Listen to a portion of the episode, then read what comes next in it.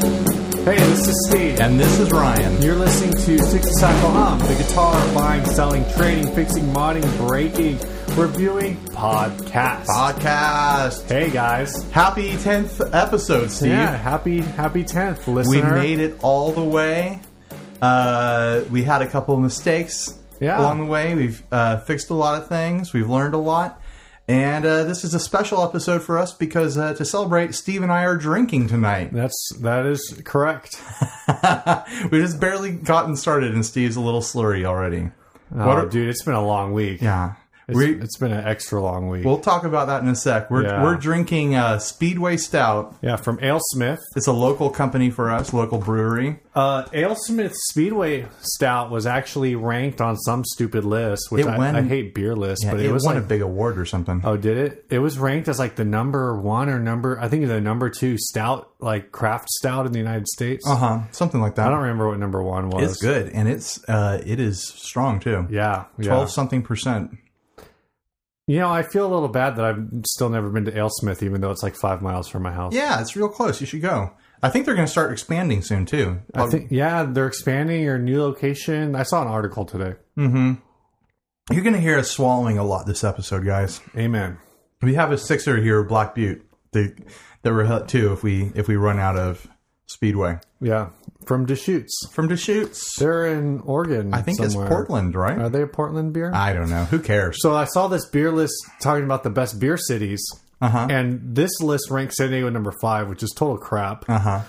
Um, but what was worse than that is that they ranked Portland number one, which I, I apparently Portland is a really great beer city, and I Sure. I don't mind losing to Portland in that category. Sure. Uh, all of the comments I saw were like, how, "Why is San Diego not number two? Yeah.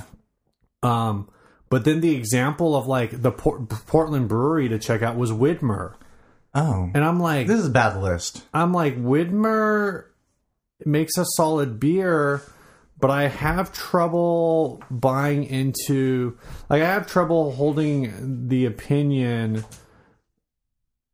of a list as legit when they list Widmer who is 32% owned by Anheuser-Busch. Yeah, that's a sketchy list. I think it's Anheuser-Busch. But we should move on because this Yeah. isn't a beer podcast. This is a guitar podcast It can Uh, be both. or a music podcast. Uh, what's what's new with you in your music life, Steve?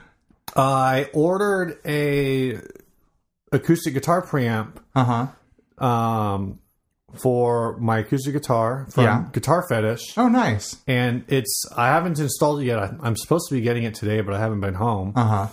Um, so hopefully I can install it You're- you- tomorrow or something. We're here at 60 Cycle Hum Studios. Yes, So yes. not my home. uh, not your home. Um, and uh, so this it's kind of an interesting preamp. It's uh, like the preamp box, like you normally see on an acoustic guitar, that you- is up on like the upper shoulder, Uh huh. and uh, We're getting a little burpy over here already. and uh, so I'm gonna have to route out my guitar with like a Dremel or something. Right. But this preamp has a built-in condenser mic. It's like a three on a three-inch goose. That's neat. So you get the little mic inside the sound hole there, and you can move it around. It's supposed to give it like more like a, a more natural sound, and then you can plug in. So I also got an undersaddle pickup, uh, undersand Like a uh, piezo? undersaddle piezo, and uh, or piezo or piezo or whatever. I have no idea. Yeah. Most of this stuff that we talk about, I've only ever read the word. I've, I've, it's very rare that you ever hear someone pronounce it. I Yeah. guess if you went on videos, you could hear how Andy from Pro Guitar Shop Demos pronounces it or something like that. right. But who knows? Uh, so anyway, so I got that and the jack and everything, and I'm gonna do all the installation myself. And it was like for everything, I think I paid either either just under or just over sixty bucks. Oh, that's not bad. Um, and I'm dropping in a guitar that's only worth like 75 bucks. Uh, you're doubling the value, Uh, Steve. yeah, no, uh, sure, right. um, but I'm pretty excited about it because I've been playing uh, acoustic live more, and the sound hole pickup. Right now, I'm running my sound hole pickup on that guitar through my pedal board, Uh-huh. because I need the boot, like the clean boost pedal, in order to get the signal hot enough to for the PA to like find it. Right. Uh, so it's a little ghetto. If sound, it's the sound hole pickup sounds great through my through my clean boost. I'm Uh-huh. using a uh, well, he's not in business anymore, but it, it's uh the Big Daddy amp blaster from uh, SBN pedals. oh yeah, yeah. and that's like a kind of like a secret as far as like the real small hand built guys like Uh-huh. a lot of guys love the we, we call the BDAB. Um, but yeah, so that's uh, that's that's my new music thing. Fun. Yeah, what's your new music thing? I have been waiting for a guitar that I ordered in uh, in July, and this is March of 2014. I ordered it in July of 2000 2013, so I don't know how many months that is. That's like eight months, nine months. July. Yeah, Uh, so five. It's eight months. it's eight months. I've been waiting eight months for this guitar because the guy was who operates the company was out of the color that I wanted, and the color that he had, I hate that color. what I've- color was it? It was gold, it was silver sparkle, and I wanted gold sparkle. Oh, okay. So totally different. I'm like Yukon Corne- Cornelius over here.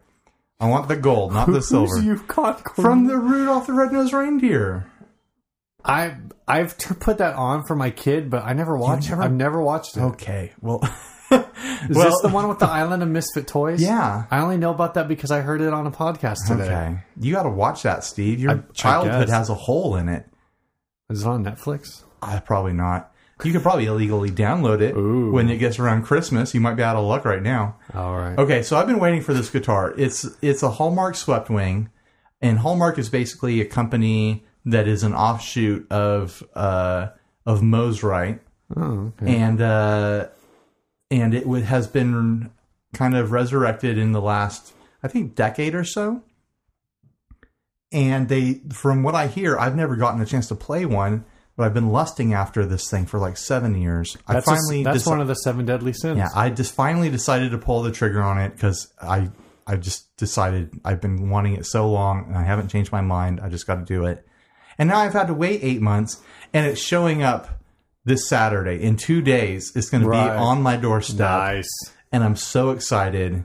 I can't wait. I like this guitar. I literally have been checking my email every day since I ordered it, hoping that it will show up. And when I say checking my email, I'm s- I'm saying checking my junk email, the one that is attached to my PayPal account, like not Right. my standard email that I check every day, anyways. So I saw that you were like so excited about getting this guitar that you that it w- w- had shipped that you actually uh, you did like a quick and dirty little yeah, I made a little cartoon. cartoon, like a little one panel comic for yeah, for them. because I was so excited, and I sent it over to the owner. yeah. and he's real nice. He he's got a uh, rep- reputation of writing everyone back like really quickly and being very helpful. And he he just fell in love with that design. And because he was shipping all the pre-orders out this week, he was posting it all over the internet and stuff. And it's pretty exciting stuff. I I just can't wait till I get this guitar. And I you know I hope that it lives up to all my expectations for sure. and I'm not let down. And another thing, I, I talk I talk pretty frequently that I don't own a single electric guitar that's worth over 250 you bucks. can't say that anymore. I'm I'm out of that club now Yeah. because it's a $900 guitar. Oops. Yeah, so I've become one of the guys who has a nearly $1,000 guitar. Wasn't wasn't it like it was was it eight ninety nine or nine ninety nine? After taxes, it's like 930. oh, okay. But then it comes with a case and stuff like that. You know? yeah. Yeah. So it's really only like an eight hundred dollar Yeah, guitar yeah. with a hundred dollar case, right? Yeah, absolutely. Okay, sh- should we move on to ads, Steve? Sure, sure. Which one should we start with here? I got a big pile. Uh, I don't know. Let's start with the uh, the this archtop guitar that you pulled up today. Okay, yeah. Uh, it doesn't have any brand on it, as far as I can tell. Do you, did you see any brand on it? I don't think there's a brand on it, but this is pretty typical K Silvertone Harmony Yeah. design. Uh, actually, the only reason that this caught my eye is because this is uh, really similar design to the Harmony that I have, Mm-hmm. and uh, it's in a little different color. Yeah, it's got that red It's more burst. of a red burst. Mine's more of a t- traditional brown burst. It looks really clean in the pictures. Like you don't see scuffs on it. It doesn't look dirty. The pick guard looks pristine. The bridge looks pristine. So either someone has been playing this and keeping it up, or they haven't played it at all. Like it has never been played, sort Yeah. of thing. They say the action's high, but Yeah. a lot Well, of that's these- going to happen with these, no matter what. yeah, the action on mine is pretty uh pretty rough. Now the one thing that I think is different on this one than than mine is that this one has a truss rod cover. Oh, so that Oh. means it's got to have a truss rod, right? I would think so. Interesting. Whereas mine, uh, the truss is, uh, I believe, is internal. It actually doesn't even in- mine doesn't indicate having a truss. It indicates that it has a steel reinforced neck, right. uh, which I'm not sure if that actually means there's. If there is a truss rod, it's not. Right. At least it's not easily adjustable. And this It's being probably a- just like a steel I beam in there. yeah, and this being like an arch top, of course, it's not like you can get inside a sound hole to adjust adjust a truss. So this could be neat if you could actually get to the truss rod and adjust it. Uh, typically, these are not very good playable guitars. A lot of people get these and and they get this style guitar and they put a really high nut on it and they convert it to be a slide guitar Yeah. and they put some kind of pickup in it. Uh, but if this can be made to be a playable guitar by adjusting the truss, then it might be worth uh, the sixty dollars they're, they're asking for it. Oh, for sure. Um, it's a little weird that there's no branding on it, but typically when you see these from Silvertone or K or Uh-huh. Harmony, uh they're in the hundred to hundred and twenty-five dollar range. Yeah. I've seen guys try to list them for two hundred, but I would say like hundred to one twenty-five is is a more uh, reasonable price range. I mean, for sixty bucks, that's cheap wall art. Yeah, Like you could go to Aaron Brothers and buy a framed picture, and it'll be 150 bucks. This is- sure. this is 60 bucks. You can hang it on your wall and never play it, and Yeah. be like, "Oh, that looks pretty. It's a cool little guitar." I would recommend that if you're going to turn a guitar into wall art, that either you get the cheapest pair of strings that you can, because that way, like they'll rust really quickly and they'll match the guitar, Right. or you get the like a set of elixirs which won't Sure. like. el- I- Then you could p- pull it off the wall every two years and still play yeah, it. I, I put elixirs on my uh, on my big baby, uh, just because. Uh, uh, I put elixirs on my big baby just because that guitar sits out a lot, and I figured they would be a lot more uh, rust resistant, rust and dust resistant than. Uh, than the strings I had on there before, which are the uh, Diodario Uh-huh. whatever's. Um, which reminds me, if you have a Carvin store near you, which this probably only applies to people in like That's only San Diego, San Diego, I I think. think. there might be one up in Los Angeles too, but I, could, I think there's one in like Hollywood somewhere. They probably. I don't know. I'd, I'd have to look into that. I'd Is San imagine. Diego the only showroom? I'd imagine that whatever they have up in LA is probably part of another store. Like, oh, we're like an authorized dealer or something. I- I could be super wrong. No, I think I don't think they have authorized dealers because it's know. all all catalog. could be super wrong. I don't know. I think they they started out in L.A. Yeah, I think they have the original showroom up Yeah, there, and then in they the have the 50s and 60s they and were up then there. I think they still have that one, and then they have the one here. But uh, that's where I get my bass strings, and that's when I buy acoustic strings uh, because I use elixirs. Um, that's where I get them from because they they get them a lot cheaper for uh, reasons that I don't understand. But uh, yeah, pro tip. yeah. Uh, you might have heard some noises. I cracked another beer and poured another beer for myself. So I'm into the Black Butte now. Uh, we'll keep you posted on the, the beer status of the episode. Steve is still working on his first. Yeah, Okay, next guitar. I spotted this earlier this week. Uh, it I don't even know what brand it is, but the reason that I this ad popped out to me is because something happened to the headstock of this guitar, and it looks like they cut off the end because th- to make it look cleaner, like maybe the end snapped off, or they really like busted it up. They cut off the end, and imagine like like a like a six in line kind of like Jackson or Kramer sort of headstock, like uh, the long pointy kind of headstock. I think that's what this was originally, and that so the tip is cut off, and then they moved the sixth tuner, the E string tuner, down to lower on the thing, and it just looks stupid and goofy, and it just caught my attention. And they're they're asking one hundred forty five dollars for this no name guitar that's like a like some kind of like shredder knockoff where it's got a single humbucker, a single volume, and uh and a Strat trim on it, and it's just like I understand what they were trying to do, but it looks so bad. Like it's such a bad fix that they tried to do on this thing. It's really janky, and I, I want to Yeah. know if that's the original, uh, the uh, like the actual tuner that was there, and they just flipped it upside down. So now That's you what I have to bet. like tune counterintuitively, no, it does it does look like that. and uh, so it, it's really ridiculous. And how much are they asking? One forty five. So here's my take on this guitar.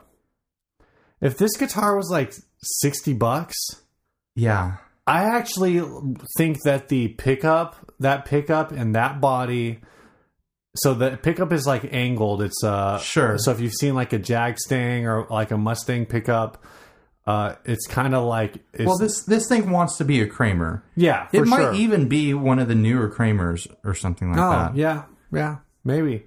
Um, but I like that pickup angle. Like I think that pickup angle just it looks cool. I don't know if I've ever seen a. s- It's is this is a single pickup design, Yeah, right? single pickup. So I don't feel I don't know if I've ever seen a single pickup design with a humbuck with the angled humbucker. oh, in the they're out bridge. there. Sure, they're out That's there. like the '80s shredder thing. Okay. Yeah, that's like the Van Halen sort of thing. But No, like, the Van Halen thing is just don't mount your humbucker, just throw it in there. So, this, speaking of Van Halen, this is something that actually happened to the original Van Halen guitar, the one with the stripes on it. He busted off the end of the headstock and lost the uh, the high E string tuner, and his guitar tech did drill an extra hole Are you serious? lower and did put the tuner down there, but it was only a temporary fix. What if this guy And did it on was- purpose? It was the thing is they he re-glued the part that got knocked off, Oh, okay. and then re-put the tuner up there, but le- I think left the hole or left that extra tuner down there, and it was part of like the look of it for Right. quite a while. But this guy just completely cut the tip off of this headstock, and it looks so bad. Yeah. It looks so weird. It's like it got a circumcision. a little bit more than a circumcision. Uh, Like, I think that's. I think that would be called botched. But seriously, for sixty bucks, uh, if I was in a projecty kind of mood, Sure. I would be tempted to pick that up just for the body. Yeah, but it's not sixty bucks. It's one It's hundred not. It's forty-five one- bucks. Yeah, one forty-five is a terrible price. yeah, that's ridiculous. especially you know, Unless it no actually name. is some sort of historical, like '80s shredder guitar. Like if that's a Carvin or an original Charvel or something like that. But there's nothing on the headstock that indicates that. There's no brand in the ad. uh, So it's probably not, and it comes with a little tiny practice amp that is worthless. Like you don't. That's a five dollar amp. I kind of want to know what amp this is because there's no brand on that either. It's probably it's Well, probably there- like a little gorilla. There amp or is a something. brand, but the guy never posts a picture of it.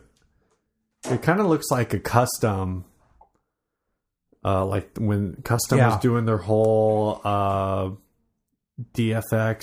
oh, what was that series called? I don't remember. We're gonna listen back to this, and the sound of us drinking is gonna be so gross sounding. oh man, Just use a just use a what's that called? A noise reduction. that's not gonna reduce that that much. Stop drinking on your microphone. Then. Well, if I'm gonna drink, I'm gonna do it on the mic. okay, we've got another ad here, and this ad has a ton of pedals in it and a p- ton of like random stuff. But the thing that I want to talk about it, I'm not gonna go through all these pedals. There's like 15 pedals in this ad.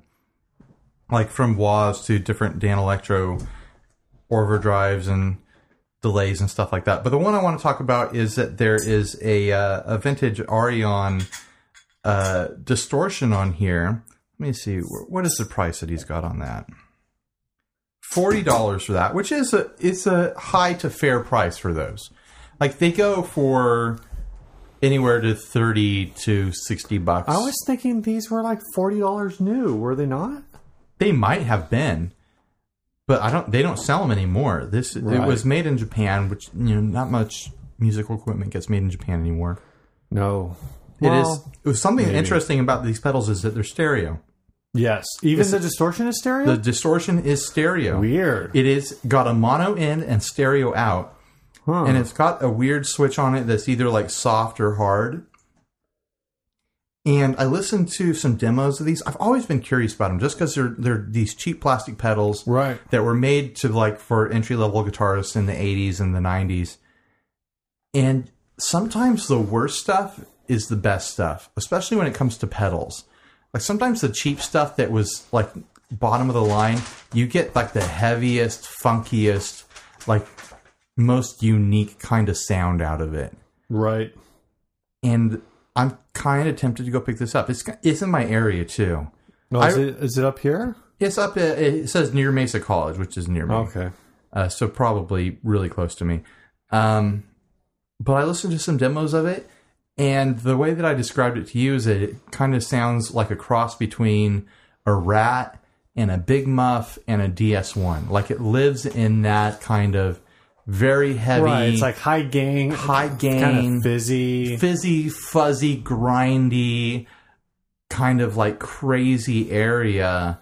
And I just wonder if this could be like that special secret pedal in in somebody's setup, you know? It probably is, and you know it, the way you're describing it, not tonally, because because the pedal that I'm thinking of right now is a very unique uh, piece. But there's always uh, there's always you know there's always use for pedal. As much crap as I give like the stock DS1, Sure.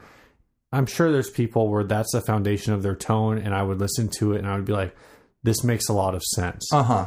and that's kind of like uh, I owned for a while the uh, Dan Electro Fab Tone Yeah. the maroon the big maroon one so not not the fab fab series stuff The big the big but original the, but reissue. the original ones where they had like the fab tone the daddy o the cool cat A lot of people really loved those. That Uh, yeah. was like the go to overdrive distortion pedal for a long time. well i had one on my board for a while and the problem is is it's just so noisy with single coils Uh-huh.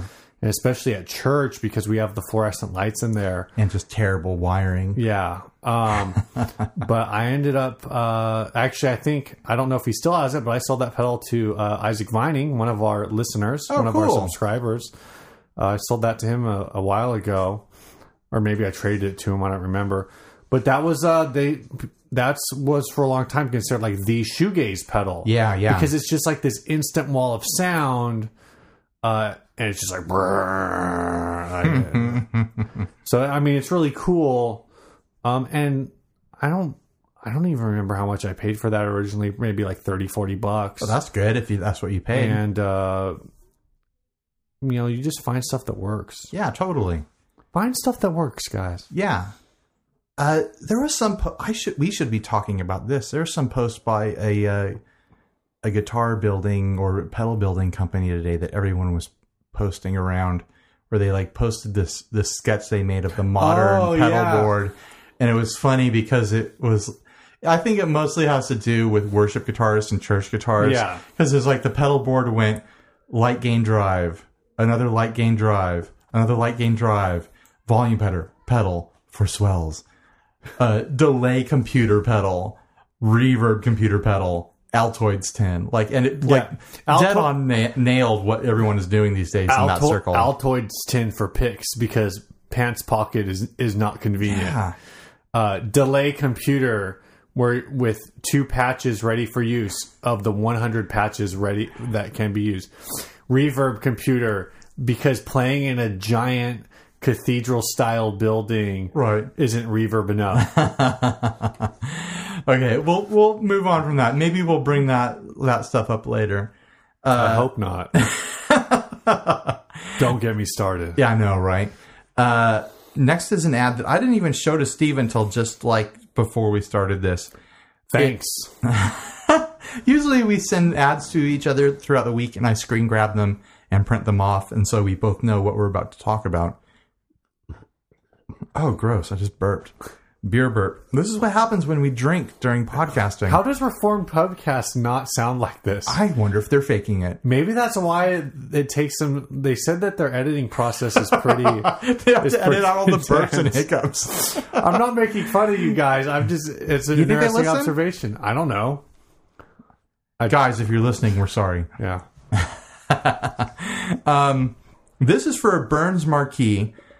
Uh, the ad was originally posted for 350, but I checked today and it's down to 200. And this is a guitar that I've I lusted after a lot uh, in my Pervert. youth. I know, right? Uh, if if you don't know, Burns is a company that originally was based in London. I think it still is based out of the UK, but they probably have everything manufactured in Korea, like every everyone else. Um, or China. but it's basically built around uh, kind of the the British player. They put the pickups in these guitars that Brian May uses. Is are they in this one too? Uh, the, well, this one has been modded. The guy Oh, okay. replaced the bridge pickup, but the, the the middle and the neck pickup are s- are the original, The the, Trisonics. Trisonics. That's cool. And it's basically a strat layout, but I think these guitars are so cool. They have this really neat s- wood scroll on the headstock, like a three dimensional thing coming up off of it. Uh, it's got a strat tremolo on it, and it's got this really cool, like three piece pick guard that's cut up and moved around with the name printed on the upper horn. Uh, Burns was kind of made famous by uh, what's the guy? What's the name of the guy who was in the Shadows? oh, jeez. I can't remember his name. All of a sudden, I should know Wow. this. Um, let's come back to that. I'll yeah, find out. yeah. I, as soon as you say it, I'm gonna be like, oh yeah. Yeah. Abs- uh, why can't I remember his Uh, name? I- Hank so for- Marvin. It's Hank, Mar- Marvin. Okay. Uh, so Hank- for some reason, when I looked at this ad, I didn't actually read it all, and I didn't realize. I wonder if every time I look away from the microphone, it, my volume It does. disappears. it does, but it's fine. Um, so the thing that uh, the thing that I didn't realize when I was looking at this ad is this was the reissue series from like ten years ago. right from the 90s or the 2000s. But I always heard those were really good guitars. yeah, they're supposed to be pretty good.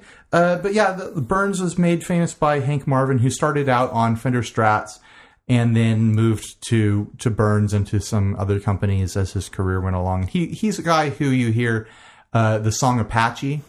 Yeah. uh, and a couple other Shadow songs. Uh, big name in Europe, n- not as well known as in America, but he should be.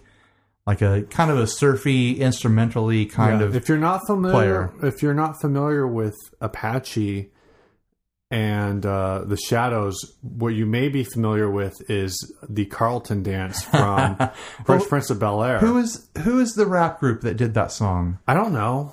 Um, oh, uh, Jump on it! Jump on it! Well, Jump the on thing it. is, is like a bunch Dun-dun, of a few different rap dun-dun, groups dun-dun, have done versions of that, Dun, dun, and I want to say Sugar. Apache, jump on I it. want to say Sugar. Sugar It might be Hill Sugar Hill Gang, Sugar Hill Gang was at least one of the rap groups that did it. right? but I'm pulling that off the top of my head. They sampled whoever did it sampled that song yeah, and hard. it, it's been sampled a few times. Like yeah, once it once once Apache became a rap sample, uh huh, it became like a rap sample for multiple artists. right. Um, so the the song Apache slash Jump on It has been done. I've heard at least three different versions of the rap song. Uh huh. But I'm, you know, at 200 bucks, I'm getting close to being motivated Dude, to call on this.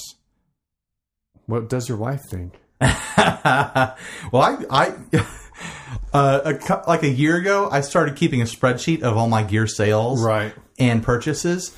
And I did that because I was basically kind of starting to get afraid that one day my wife would call me on how much I'm spending. And then as I started to do everything, I realized that with all my sales and how low I buy stuff, I'm pretty much in the black. Yeah. and I looked at everything and I had like all this money that I was in the black on for guitar sales. And so I've basically been like keeping track of everything like, oh yeah, I'm making good investments. Well, that's but because you need a factor in all of the money you spent on Surflax. I spent almost no money on surf wax. But uh but I have the money in the in the fund to to get this if I want. There, I'm not as I don't have as much money as I did after I bought that Hallmark. sure. But Now- it's like I the, the Hallmark thing. It just keeps me from buying stuff because I'm like I'm about to get Oh, another guitar. gosh. I'm about to get a guitar in the mail, and that's been my attitude since August Right. last year. Like I'm going to get this guitar any minute now. so here, so I realize that not all manufacturers are going to operate the same way, but with the Hallmark, did you pay it all up front or did, was there like a deposit? And you I- pay the rest later, or like how does that? I've, I mean, I've never o- o- ordered. Here's how it went with Excuse me. Hallmark. Uh, I think this is how it went just because of the guy who runs it. Uh, it's probably different with other companies. I ordered it. He wrote me the next day and was like, "Look, we don't have that color. Here's what we have." I wrote him back and said, "I'd like to wait until you get the color I want in stock." Right. And he refunded my money to me. Cool. And then when the new color became available, he he sent a request for me to pay again oh, okay. through PayPal. So it's not like it automatically debited my PayPal. I he Well, sent me yeah. a request. That's good. Okay, so move. Let's move on to the to the last ad. We're at half an hour now. Uh, Whatever. Yeah, whatever. Episode 10. Episode ten. Oh yeah, drink cast. Word to your mother. drunk cast. Well, not drunk. ca- I'm not drunk. Are you? No. I think I'd have to get a couple more in me, and we're talking too much for that to even happen. I could drive. you don't have to though. Your No, wife my brought you wife here. is here because I only have one car. I think people can hear every now and then. I'm hear, hearing it in the headphones. I hear uh, your daughter downstairs. Yeah, so my wife and my daughter are here uh, because I only have one car because my Civic died. Right. Like, for real's dead, like, push it off a cliff. Yeah. R.I.P. R.I.P. In the ground. I'm going to start dead. crying right now. Oh, don't cry, Steve. Okay. You've had a lot of time with that car. Dude, eight years. Yeah. That was your pre marriage car. It was my pre-marriage car. Pre marriage, pre kid. I got That late- car's uh, no, been I in your didn't. life a long time. Yeah, good times. Good times. That was actually, you know, what's funny is after I got married, I, I got the so I have a, I had a Civic. My wife has a Corolla. Mhm. Um, I don't think my wife B rig when it was its largest. My your favorite band, Right. uh, my my bass rig for that. I don't think it actually fit in the Corolla. It would only fit in the Civic. Oh, weird. Yeah. Uh, be, that was I'm saying like when I was running the the full stack, Uh huh. uh, which was Oh, I ran yeah. a four by ten with the one by fifteen. That was nuts when you were doing oh my that. gosh, it was so rad. I forgot that you did that. Okay, let's let's move on to the last ad. Uh, this is for a kind of historical guitar, and I don't know if this is a fair price for it. It probably is not at all. The guy wants thirty five hundred dollars for it. It is for a Schecter hardwood Stratocaster It's not from the seventies. whatever. It's probably not worth that at all. This is posted in Los Angeles. And this is really interesting to me because Schecter is known as producing kind of import mid range, kind of like your 400 to uh, low $700 kind of guitar center fodder kind of guitars, which I think are actually, they're produced to be very good quality for the, Yeah. for the price A range. lot of people don't like the high gloss finishes on the neck. Uh huh. Um, I like that on next. but yeah, if you like that on a neck, wait, I'm the same deal. Like, I don't, I really don't like satin necks, and the the fact that I bonded with my Telecaster because it has a has a raw wood neck. right. Uh, the fact that I bonded with it is actually kind of surprising to me, but I, that might be because it's not satin; it's like just raw. Right, right. Um, but yeah, a lot of people complain about the Schecter necks being a little gummy, but the ones I've played felt fine. Yeah, I think they're they're for the price, I think they're really great quality instruments. They're they're geared more towards aggressive music, kind of like metal, metal, new metal, uh, that kind of thing. They have a couple that are good for kind of more vintagey stuff. I forget the name of it, but that one that kind of looks like a like a Firebird with the the, three Ultra? pickups. Yeah, the uh, Ultra. Ultra, the Robert Smith guitar. Yeah, and it's got uh, a Bixby on it, and it weighs about 27 pounds. it's got all kinds of switches and stuff. I think those are cool guitars, a- a- aside for the weight, but uh, Are they heavy? they're really heavy. They're a big, big chunk of wood. But if that's what you're looking for, that's a great guitar. If you're looking for something more vintagey, if you're looking for a uh, an aggressive, like modern rock sound guitar, I think Schecters are awesome. But this is not one of those. This is from the the history of Schecter, and I had to look it up because as soon as I saw this, I was like, I didn't realize Schecter had a history past the late '90s. So I looked up the history, and it's really pretty interesting uh, where Schecter came from. They came out of the, the late 70s in Los Angeles as basically parts manufacturers Right. for people to replace. I'm surprised you didn't know this. I didn't know this. To replace the parts in Fender guitars because, you know, it's the 70s were notoriously bad years for Fender because of CBS owning them and a lot of parts on the Fenders people didn't like. So Schecter was in the business of making like a different neck or a Yeah. different body or different pickups or different pickguard or They different were uh, bridge. they were basically like uh, a They, they're like all parts or mighty yeah. mighty. Wal- Wal- from what I understand, they were probably more like uh, is it? I think they're called uh, USA Custom Guitars Hmm, or mm-hmm. like Warmoff. Like they were that was the go to company for high, like high end Fender replacement. Yeah, parts. and a big thing that they did is that uh, the the the trend back then was more for sustain right. and for really heavy woods. So they would make necks out of really heavy woods. They would make bodies out of really heavy woods, dark woods, and and stuff that you were couldn't get out of Fender basically. right. And they would make all the hardware out of brass because brass was supposed to be a magic material for acoustic qualities and stuff like that. And it probably is. I mean, you make trumpets out of ba- brass, and I think that was always the thought like, well, trumpets are made out of it. Why wouldn't you make a guitar parts Yeah, out they of it? still when you buy like a Callum bridge for Telecaster, you're a lot of times uh you're going for brass like brass saddles on a Telecaster are a big deal. Uh huh. So basically, Schecter had some glory years from the late 70s into the early 80s, and they went from making a few parts to basically making every single part that you could have in a Fender guitar. And then they just started making guitars because they're like, we've got every part. Right. Let's just put them together. So that's what this is. This is a fully assembled Schecter guitar with a Schecter nameplate on the headstock. And it's really pretty. It's a dark wood with some kind of copper Yeah, pickguard, isn't it like uh Pal is it Palfaro or something like that? something like that. Uh, Oh, that's sad. Uh, this is hardwood. Yeah, Palfaro. Yes. Uh, it's a neat thing to look at. It's a neat thing to think about the history of that company. I guess, uh, real quickly, after the early 80s, the whole company got bought out by some meat packing company in Texas. and the meat packing company was like shady and sketchy and was like Right. doing bad things in the meat packing industry and transferring over those business practices to guitars. And they took like all the parts and made as many guitars as they could and then all, I, started all I can ordering think about is the I, I think it was in the 70s or 80s when Jack in the Box was like selling can, kangaroo meat I or think that was in something. the 90s. was it? I remember don't that. know, whatever. and uh and so this meat packing company owned it for a while and then a, uh japanese fellow bought it i forget his name Ah, excuse me keep having these beer burps. Oh, just the neck is Palfaro. The body is walnut. oh my gosh that's got to be so heavy Yeah. Uh, so some Japanese guy bought it in the mid to late 80s from the meatpacking company, and he moved it back into being a premium, like custom brand based out of Los Angeles. And they made these kind of top shelf custom guitars for a while. And then in the late 90s, they moved into making these production series guitars, which what everyone knows them as now. But you can still order custom shop Schecters that are really high quality. And like I said, I think that the import stuff is high quality. It's just uh, it was interesting to kind of read up on that company because I'd never even thought about the history of it before. I thought it just showed up in the '90s as some sort of new thing. Yeah, so I'm looking at the uh the pictures.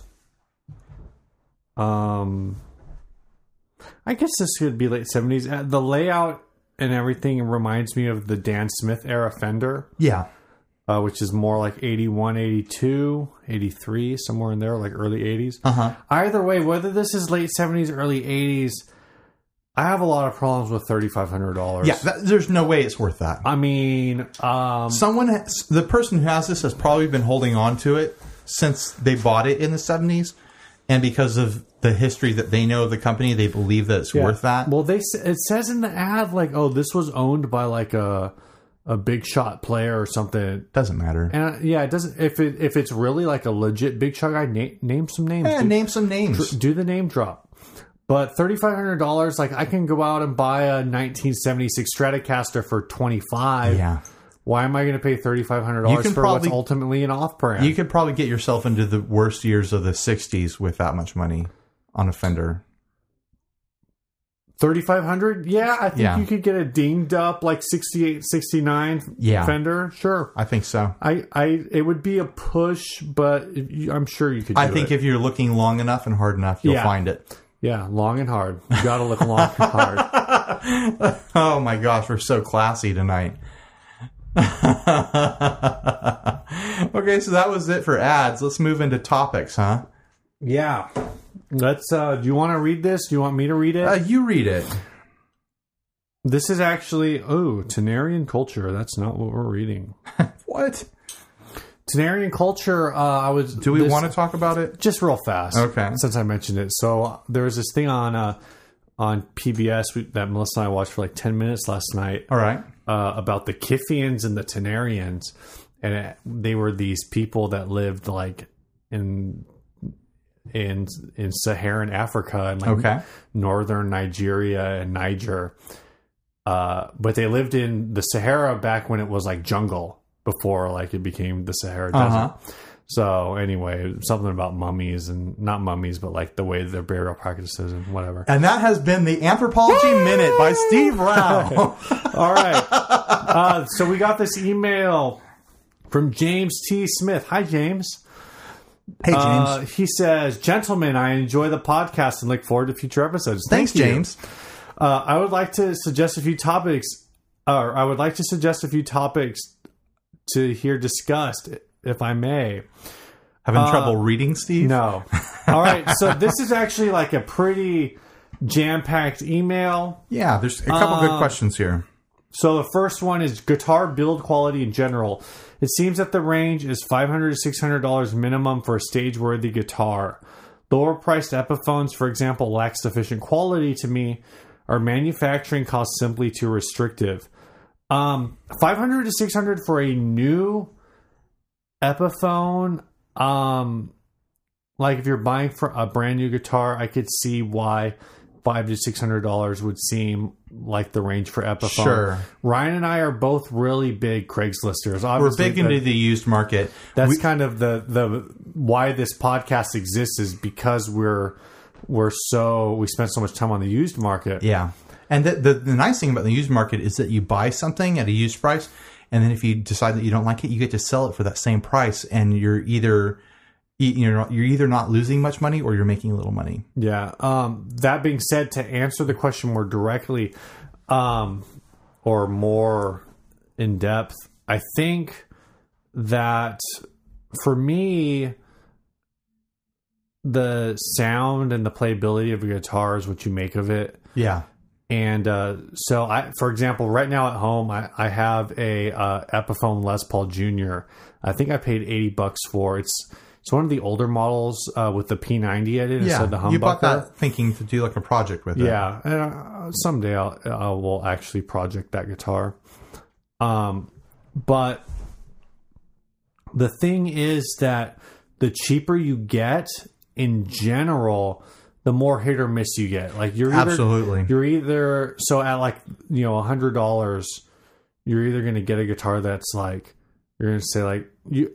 You're not. You're very, very um, one in a million. You're going to get a guitar. They're like, oh, I paid hundred dollars for this, and it's awesome. Sure. Well, maybe one in 10,000. Oh, sure, whatever.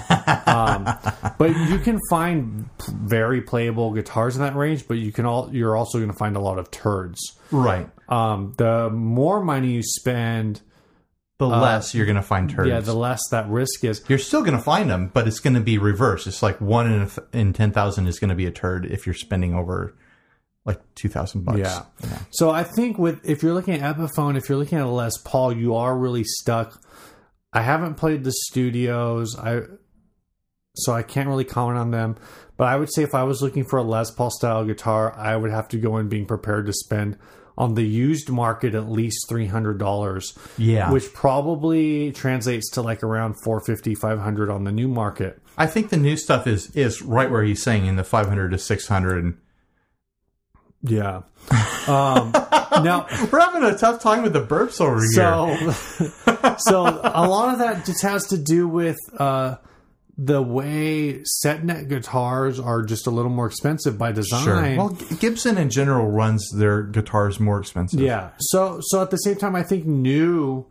If you're going with Squire, you can find some real winners in the vintage modified Uh-huh. series, in the classic vibe series, and I think vintage modified starts around. 250 uh, i want to say 300 i think squire standard is 250 Yeah. vintage modified is like 279 these are all new prices I play out in Uh, in bars and and venues quite often. I've been seeing a lot of people break out the Squires. yeah, well A the lot class- of people breaking out the the newer Squires, like and and rocking them well. yeah the classic vibe stuff is 350 new and that's they're great playing guitars Yeah, people really swear by them. The parts go for great money. People buy them and then just part them out Yeah. because people are really excited about how good the necks are and how good the hardware is and the bodies and everything about them is really great right now. yeah. So I, I think a lot of it just comes down to what you're looking for Uh huh. and really what your own, uh, what your personal threshold for like what you, what you're comfortable playing with is. And unfortunately, um, that's why online reviews sometimes are just completely worthless is Yeah. you know the classic example is you go on back in the day when harmony central was like functional Right. uh, you would go on there and you'd find a review that was like oh i just bought this squire bullet and when i went to the guitar store i was like squire bullet or prs custom 24 and like i thought this squire played just as good as the prs no dude you just don't know how to play guitar right. That's yes, Um, not a comparison. like but at the same time for myself personally like i know what i like Yeah. and um so and i've probably talked about this before if i haven't i'm surprised Well, it sounds like James likes the Gibson style guitar. Uh, Yeah. So he's not going to be excited about hearing about a a two hundred fifty dollars Squire. Sure, He sure. kind of wants to know uh, is is the price range of five hundred to six hundred dollars for an a, a intro instrument into or a stage worthy instrument that is a Gibson style. If that, is that fair? I you know, you know you could listen to our last episode and how we talked about prices of musical instruments. I think that's a low price. Yeah. five hundred to six hundred dollars to get started as a stage instrument. I think that's fine. I don't think that's extremely high. I don't think that's unreasonable. If you're looking for a a very well playing Les Paul style guitar, that's just what you're going to be paying because there's the set neck involved, there's more wood involved, uh, there's uh, usually pretty woods involved with those kind of guitars. Right. And you, you pay more for that kind of aesthetic. Where Fender guitars, because they're so modular and usually they're under uh, a thick layer of paint, like it doesn't matter as much, and they can make them cheaper. and there's a weird thing that goes on with epiphone and gibson where like once you get into the 500 500 600 dollar range with epiphone like you're getting a really good guitar Yeah, I think so. typically there might be some electronics issues the switches on epiphones are notorious for failure Oh, okay. um, but you're getting like a decent set of pickups and uh, you're getting a guitar that should play pretty well on the flip side like i've played faded series gibsons that were just absolute garbage Yeah. like eight i think they're like seven eight hundred dollar some gibsons of some of those are are magic though, but a lot of Yes. them a lot of them were bad, and that happens a lot with Gibson, and I think it has to do with the set neck. Uh, with a fender, if they put it together and it doesn't feel right, they take the neck off and put a different neck on, and oh, this one works, and they just throw that neck away. With a, Right. with a Gibson, if you you set the neck and you set everything up and you get it strung up and it doesn't feel quite right, they're like, well, it's together, we'll sell it. right right I don't know if that's actually how how it works, but uh, uh, that's you know who knows. All right, moving on to the next question. I think we covered that one pretty good. I mean, you know, it's so it's so subjective too. yeah Like you've really got to go out and play these guitars to figure out which one you like. right Like we were saying with a set next, anything could could go back and forth with them. sure Uh, I would never. Well, I did. I did order a guitar yeah a without playing it, but- $900 guitar Yeah, but you know, ideally with a Gibson, you there every store sells them. You can go play one and figure Yeah. out which ones are good and which ones are bad. Uh, let's move on to the next question, and it's another Gibson related question from uh, from Jeremy. That's his name, James. James. james That's what you get when you have a beer cast. oh come on that's what you get when you're illiterate Are Gibsons overvalued, generally or in comparison to Fender? Is the vintage Gibson market outrageous in your opinions? I was looking at looking at this question today, and I looked up the prices on eBay. I just searched for vig- vintage Gibson, and I was kind of surprised what came up. I think if you get into the 50s and the early 60s stuff, obviously you're going to be moving into uh, five digit territory for sure you're going to be moving into fifteen and tw- and twelve thousand dollars.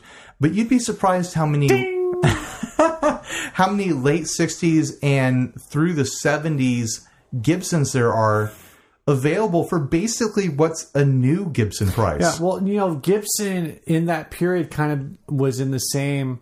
and I don't know. I don't remember the exact dates for Gibson, uh, but they kind of were in the same spot that Fender was in, where they were suddenly owned by a company Uh-huh. where making a quality instrument. well, they also wasn't the were bottom competing line. against a company that wasn't doing that great. Right. So, they didn't have to do that So great for either. Gibson, there was so for Fender we have what uh, what's uh, so. If you guys haven't figured out, I'm a Fender guy. Fender Yeah. is what I I know really well. uh-huh. Uh, so in Fender we have what they call the pre CBS. So there's basically I would say there's three eras of Fender. There's what they call pre CBS, uh, CBS era, and then what's now Fender Musical Instruments Corporation. Right. So pre CBS is like from their founding 1950 whatever Uh-huh. until 1967 1968 cbs era is 1968 until about 1982 1983 somewhere in there I think so. I can't remember. um, and then uh, basically once Fender Japan started was kind of the end of the CBS era. Right. And then you have Fender Musical Instruments Corporation, which is Fen- which is basically Fender no longer. Now, when I say CBS, I'm talking about Columbia Broadcasting Right, System, the or TV whatever. station. The TV people, Yeah. were like, "Hey, we have a great idea. Let's buy Fender." right. Um, so this, uh, and then so then we have the modern era, which started in like 1983, 84, somewhere in there. Here's my question. Yes. Can you do a timeline like that with Gibson now? Yes. Okay. So- Drop it on us. so I don't well I don't know the exact years, but I know there was a period in Gibson history that's referred to as the Norlin era. Okay. Uh, so you have Gibson, and then you have the Norlin era when Gibson was bought out by Norlin. I don't know who Norlin is or what they do. Sure. Some company that Uh, but owns it- things. But it, the Norlin era for Gibson is equivalent to the CBS era for Fender. Okay. Where for a long time it was like, oh, you have a Norlin era? Like, that's too bad. Now, I know the Norlin era encompasses at least uh, some, if not most, of the 70s, and I think some of the 80s. And Norlin era was really known for like really heavy guitars. Um, and Norlin era co- is in parallel with the Japanese lawsuit era Gibson, like the Bernie Greco, whatever. right, right. Um, and uh, and that's why some people prefer those guitars. Like, oh, you you're gonna buy a vintage Gibson, just buy a Bernie, Yeah, just buy a Tokai or whatever. Or an Ibanez or something. Uh, Yeah, exactly. Um, that so all that being said, so so yeah, so you have this gap in Gibson where the values are down. Um, are Gibson guitars, vintage Gibsons, overpriced? I realize we kind of skipped over the first part. Uh, are vintage uh, Gibsons overpriced? It's weird. I don't know why Gi- why vintage Les Pauls like 50s, early 60s command as much money as they do. Well, that you see that with with Fenders too. That's true. It's just, I think it's really a supply and demand thing. uh, a lot of those guitars didn't survive. Yeah. uh, and there really weren't that many made. It wasn't that huge of a market. Their Right. you know original first run of electric guitars, people were still getting used to them. Uh, Beatlemania qu- hadn't quite hit in full force yet. Uh, you know, people weren't buying electric guitars as much as they are now. Right. So there aren't aren't as many 50s and 60s examples of electric guitars around. Yeah, and I think a lot of it depends on what you're looking at. Like you said, you saw a lot of Gibson examples that seem to be similarly priced to Fender Uh-huh. uh, in the same time period. And, and that's definitely an important thing. If you're looking, what is it, 57, 58, when the first Les Paul standards came out, the non gold top, like the first humbucker models, Uh-huh. those things command upwards of six figures Oh yeah. um, which is way more than like even a 54 Fender commands, which was Sure. the first year of the Stratocaster. Um, but once you get into, well, there's a gap in the Les Paul. Wa- Once you get into like the ga- Les Paul, like say 68, 69, and through the 70s, the prices are definitely. They're s- probably still a little higher than Fender, but they're comparable. Right. You look at other Gibson stuff like the SGs from the 60s, so from like 61 to 68. Uh-huh. Um, and uh, the pricing there is probably still comparable to Fender, um, but you like like I said, you have these guitars that are kind of like the legendary guitars, which really is the Les Paul and the prices are just insane. Yeah. Um, now, as far as modern Gibson versus modern Fender on prices, some of what you pay for with Gibson is, and if you guys want to talk about this on the Facebook group, like Oh, please do. this is a this is like a major flame war topic on Oh, every yeah. guitar forum on the internet. Um, but part of I know part of the reason that you pay the the extra thousand dollars or whatever for a Gibson is because it's Gibson, the oldest guitar company in the sure, world, sure. or whatever. I, here's here's what I have to say. I think that if you, you if you grab a a two thousand dollar new Gibson, I, I- I don't know if there's an actual two thousand dollar price point Gibson. Probably. probably something close to it. Sure. And then you grab a two thousand dollar Strat or Fender anything. I think in build quality and in sound quality and finish quality and aesthetics and everything like that, I think they're going to be very similar. Yeah, I think the- a big disparity between dispar disparity. disparity. Hey, Uh, booze, booze cast. a big disparity between Fender and Gibson is that they both operate on different price points. Like Yeah. Fender's high end stuff starts sub one thousand dollars. Nice. is this annoying? 'Cause No, it this is sounds what- really nice. It's making me thirsty. Uh, Gibson's high end stuff starts post two thousand dollars. Right. And and some of that is just because of the modular nature like we talked about modular Right. guitars and the idea that Fender's modular means their prices are lower. If a neck doesn't work on a Fender, they can swap it out and just put swap one it that out. works. Whereas if a neck doesn't work on a Gibson, like they throw the whole guitar away or they Yeah. sell it at a lower price. Well, they don't because they're all part of lines now. It's not like, oh, this one's a B stock and they sell it as B stock. Right. They just sell it to Guitar Center and hope someone doesn't notice. Um so yeah, so and that's kind of been the, the the complaint about Gibson recently. There's been quality issues with Gibson uh, in finish quality and in build quality. There has been stuff getting past uh, uh, quality control that to people who are paying over two thousand dollars for a guitar are not willing to accept, which Yeah. is fair. Yeah, and uh, you know, at the end of the day, I, I'm sure Gibson will survive whatever Oh, issues yeah. are going through. Um, it seems like a lot of people are excited about like the 2013, 2014 stuff. Okay. Um, I'm so far removed. I think the biggest threat to Gibson is that um, companies like Duesenberg and Gretsch Yeah. are kind of catching on right now. A lot of people But I are don't know if it's into big Gretsch enough. right I, now. You know, I see Gretsch as being a threat, but uh, that's also like all praise and worship circles. So in my mind, know. like praise and worship people occupy like eighty percent of the market when they when they really probably only occupy like ten percent. No, they they say that uh, that like forty percent of what goes on in in music instrument retail sales is is church musicians. Really? It's a huge market, and and re- only recently have companies really been waking up to that. Steve is doing some heavy no, breathing hey, over here. Hey, I'm I'm here. Don't fall asleep on me, Steve. Sorry, got a, got a Snapchat. But it, it's, Why? Because I'm a 15 year old girl. it's it's amazing how much money there is in the church market, For sure. and I'm you know I'm sure it goes to all kinds of different religions too. All, all sorts of religions have musical services, and they have live audio things that they do. I don't know They're if it's they're doing this- PAs. maybe. I'm sure in America it's mostly Christian. Yeah. Everything that falls under the umbrella of Christian. I don't know if uh, I mean I is there does is there Muslim rap? I have no idea. I'm sure they use PAs. If you listen to Muslim rap or like Muslim rock, uh huh. let us know at 60 cycle humpcast at gmail.com. I'm totally serious. Like, Sure. I, I mean, it's just something I've never thought about. The idea, like, yeah, definitely in, in Western culture, like Christian music and church music is like a really big thing.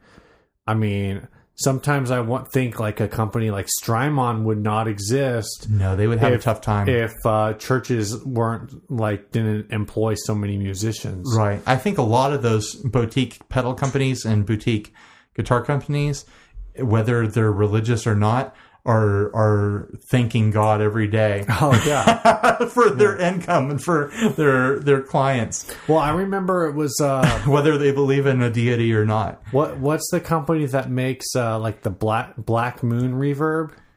Oh, know what I'm talking about? uh, n- no, it's it's called Supermoon by Mr. Black. Yeah. Okay. Yeah.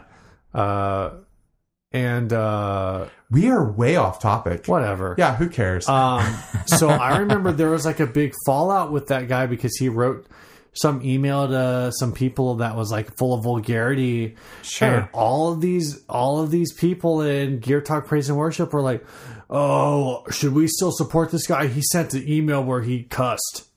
Who cares? All right, what's uh what's the last question from James?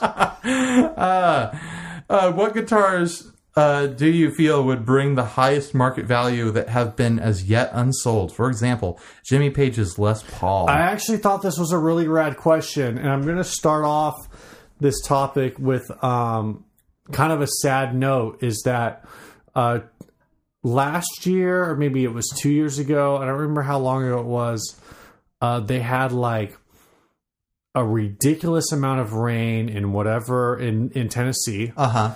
and I, I don't remember what the river is that runs through Nashville, but it flooded and it flooded like crazy. Right. And Nashville is basically there. So there's basically like This music city. there's like three music cap, what true music capitals, Right. Maybe four, but I'm gonna say uh, s- Nashville, Austin, Chicago, maybe Really? maybe Seattle.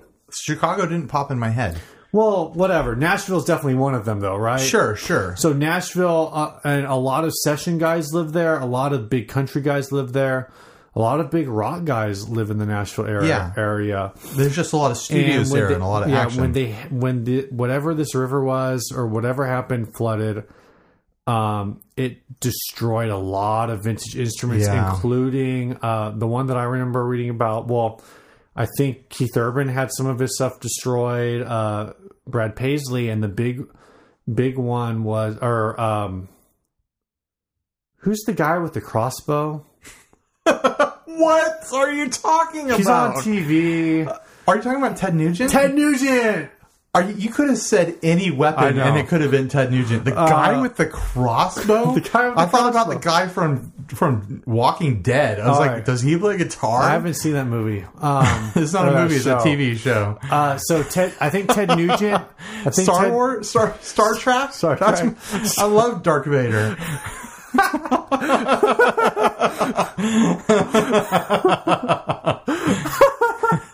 All right, uh, I think Ted Nugent had like a couple of his uh, Birdland uh, Gibsons destroyed. Uh, well, he's got uh, like 400 of those. sure, things. sure. And then the other big one was Peter Frampton had some of his stuff destroyed. Okay. All his Uh, talk boxes.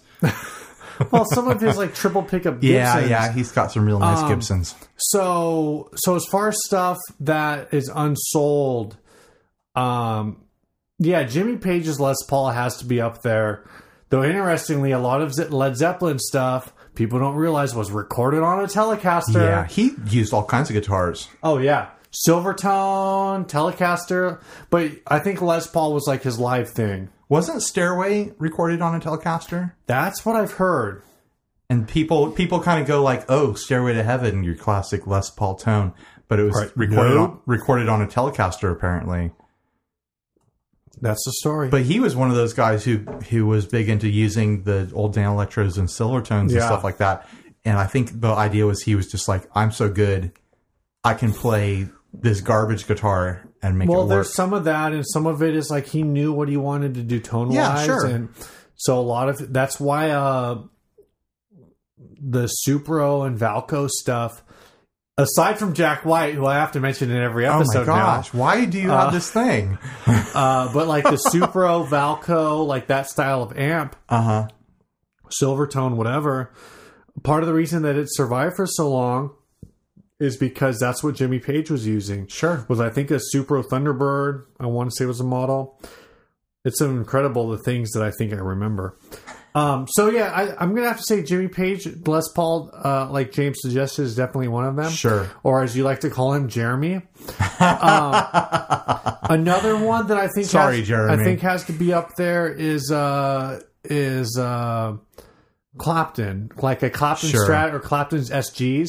I mean, basically, any person who played for the baby boomers who is still alive, when that person dies, Oh yeah, you know, anything they have in their collection is going to fetch tons of money. I don't even want to think about how much uh, McCartney's Hofner oh, is yeah. going to be worth when it goes to auction after he dies. the bass? yeah, Oh, the, vi- the violin bass? the viol- thing? the quote Oh my they call it. gosh. I mean, think consider the fact that every violin bass since the 1960s called the Beatle It's bass. called the Beatle bass. Yeah. despite the fact that it had some other name. I mean, that, I don't know a lot about this stuff. I don't know who still has what and what has been sold and what hasn't been for what price. Uh, but I imagine that if, if someone is holding on to that, if he still got it, when he dies, if his, you know, current wife or kids or whatever sell it off, it's going to fetch a ton if there's still baby boomers alive. Uh, eventually, you know, the, the market for that stuff is going to disappear as history goes on, you know, and right. in 200 years are people going to be still paying tons of money for Beatles stuff compared to know. other stuff? there are people who think that the Beatles in a hundred years will still be like the thing. Yeah, but there's people like m- more now than ever who are saying that the Beatles are super dated sounding and aren't that great. Mm. You get a lot of critics now. I'm one of those critics, but I, s- I don't know. There's some there's you know they they're definitely one of the bigger known Yeah. one of the top if you make a list of top known bands in the world they're up they are on there. Well, you they know, it's- are in the top 3. It's one of those questions where, on the one hand, are the Beatles still going to be cool in 100 years? I don't know. On the other hand, there has to be a Mozart for our time. yeah. And so the question becomes um, No, does there have to be a Mozart for every time? I think so. Like, what is the Mozart for 100 years after Mozart? Debussy. I don't know who that is. So that's not the Mozart of Maybe that time. maybe Litz. I have no idea. Listomania. so sad to see it go. Oh my gosh. Like a right, like a right. Oh. My wife is. My wife probably heard me. She loves that song. Phoenix. They're from France. Listen to them. Oh my gosh. We're at 107 minutes. now. Whatever. Not Uh, 107. We're at an hour and seven minutes. a hundred and se- That would be way 107 different. minutes is uh, an hour and thirty-seven. Yeah, I know. 147 I know. minutes. I just read the thing on the thing. Uh, oh, this whole time we've been calling him James Smith. He says, uh, "Are we done with that top question?" I think so. Let's let's wrap All it right. up. I, hold well, on, hold oh, on. He says, "Thank you," and again, the podcasts are interesting. Yeah. Is that a compliment or like? a Um, well, he diss? says he enjoys the rapport that the two of you have on the shows. Oh, nice. Jim, thanks, Jim. Actually, we appreciate this email a lot. We do. This Um, is the kind of email we like to get. and uh yeah no this is great um and uh so next question we have time for another question i think we have time for another question uh cody thompson threw this in and we were talking about this a little bit whether or not um minimum wage affects the used prices on craigslist I I don't know. I'm sure it affects it at some point. I think minimum wage is kind of the steering uh, factor in a lot the way a lot of things are priced in America. Uh, I don't know if it has. I mean, we're on the edge of people really uh, pushing for a minimum wage hike in America across Yeah. the board in in a lot of different states. So we might find this out soon. Like see minimum wage and then see everything else go up. Uh, in general, music equipment has been really stable. yeah It's hard to say. I think uh, maybe the value of minimum wage is affected, like- and we talked about this a little bit before the podcast. And I think uh, the point Ryan actually made to me was that it might be affected more by a median income in, Yeah. in an area. Um, but really, what we were trying to figure out is like, so in California, I think minimum wage is around uh, eight or nine bucks. I know in Washington, I want to say it's nine dollars and thirty five cents, Mm-hmm. nine dollars and fifteen cents, something like that. I know what I know. SeaTac. Uh, for those of you non Washington Washington Washingtonians, Uh, SeaTac is the Seattle Tacoma area. SeaTac. Yeah. Uh, I'm so cool because I just call it SeaTac. Um, Have you and, been uh, up in that area? No, no, I've actually I've, I've been up there once. I've, You I've would be actually surprised how close Tacoma is to S- Seattle. oh, yeah. I've It's never like the difference between Poway and downtown. oh, okay. I've never been to like this the Sound. I've been through uh, Spokane and Yakima. Oh, okay. and we drove up Rainier, which was really cool because it was August, and we drove to the like the highest area that you can drive to in Rainier, and it was snowing wow. in August. And I guess they had some freak cold spell because when we were in Yakima, it was like 55 degrees, and the gas station attendant attendant was like, "Dude, it was like 50. It was like 100 degrees last week. You should have been here." I was like, "Why would I want to be in that?" That's that's really interesting. Yeah, they had But like here's- this here's- massive weather. Here's a swing. question I have. Why, why are we doing a weather? What does that have to podcast? do with, with guitar stuff? Nothing. um, uh, so anyway, um, so Cody, I don't. Cool story, Steve. Yeah, I don't think the uh, Craigslist in Seattle is overpriced because of minimum wage in Seattle. I think the Craigslist in Seattle is overpriced because you're in Seattle. Yeah, I don't know what it is. We we talked about this on an earlier podcast. What's Yeah. what's the deal, Seattle? and it's still really weird to me because there's so many musicians there the price the market should be saturated the price should be lower if anything sure. um so I still say I that don't know. there must be a different haggling culture up there. It's possible, or Like maybe people start much higher to for people who haggle. Well, the other thing is that I'm pretty sure in SeaTac and just Washington in general, the cost of living is a lot lower than it is in California. I think that's true, especially So- once you get out of the city, which is easier to do because the city is smaller than here. yeah. So you could take that in two directions. One, either the cost of living is lower, so the price of instruments would be higher because it's a luxury good, Sure. or the cost of living is lower, so the pri- the price of uh, musical instruments should be lower because everything is lower. Right. Um, so I'm not really sure what to think. I'm not really sure why everyone in Seattle wants to give It seems Uh, like it gives across you the a higher board price. they're like fifteen to twenty percent Yeah, higher than they but- should be. But maybe it's a haggle. Maybe it's an issue of haggling. yeah. Stick in there. Uh, go on eBay. Look at completed listings, and just kind of like take a mental inventory of what things are selling for. And uh, I mean, and in then the end, though, if make you're- your offer. If you're living in that city and that's the price range of used stuff, then it's like you buy it high used and you sell it high used. If you're not really losing any money because you're you're you're breaking even each time. Yeah, you can still find ways to to flip stuff. I'm sure. Yeah, I'm sure. It's harder to do the Craigslist to eBay flip, but it might be a little easier to do the eBay to Craigslist flip. Oh yeah, that's true. You could get something on eBay and then uh, not lose money selling it on Craigslist, sort of thing. Yeah. And which reminds me, at some point, we need to do figure out some more information about this reverb.com place. I know. I was looking at that the other day. I was, I was, because I have a couple pedals I've been trying to sell forever, and I think there's just not a market for them in San Diego. I need to get on there and figure out how to sell on Yeah. Reverb. If you guys know about reverb.com, I bought their tuner, but I don't really understand the way that site operates. So if you know about it, jump on the Facebook group and tell us about it because it's a mystical, magical place, and I don't want to learn about it. I'm, s- I'm scared. He doesn't want to do the homework for himself. So, I'm lazy. uh, 60 Cycle Home listeners, please do the homework for Steve so he doesn't have to read. Yeah, yeah, dude. I mean, I work in science, man. Right. You can't expect him My to brain read. hurts. Let's move on to the end of the show. Yeah. we uh, we put uh some feelers out to get some songs today, and we actually got a couple, so we're set for the next uh, two episodes. Yeah, but if you've got a song, send us an email at 60cyclehumcast at gmail.com and we will play it in a Yes. future episode. Please send us one or two songs, MP3s. Don't send us links. Uh, tell us some details about how you recorded it, uh, what kind of gear you used, anything really. N- Just don't get too wordy, and and we'll talk about it a little bit. Uh, today we're going to end the episode with a song from Andrew Sprague, and uh, he has a side project called Clarity Hall, and we're going to be playing a song off of that called 905. Uh, which is interesting because it's not nine and five seconds long, nine minutes and five seconds. It is three minutes and four seconds long.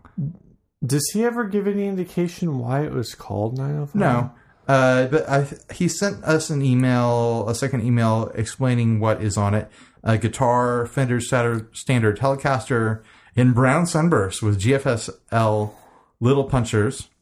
Uh, GFSL? GFS little punchers. I threw the L on there because uh, I've been drinking. uh, modern vintage pickups, neck and bridge, bass, the bass. Wow. it is nearing the end of Drinkcast. Uh, bass. I've been a side we just string. lost our entire listening audience. well, we lost all the bass players.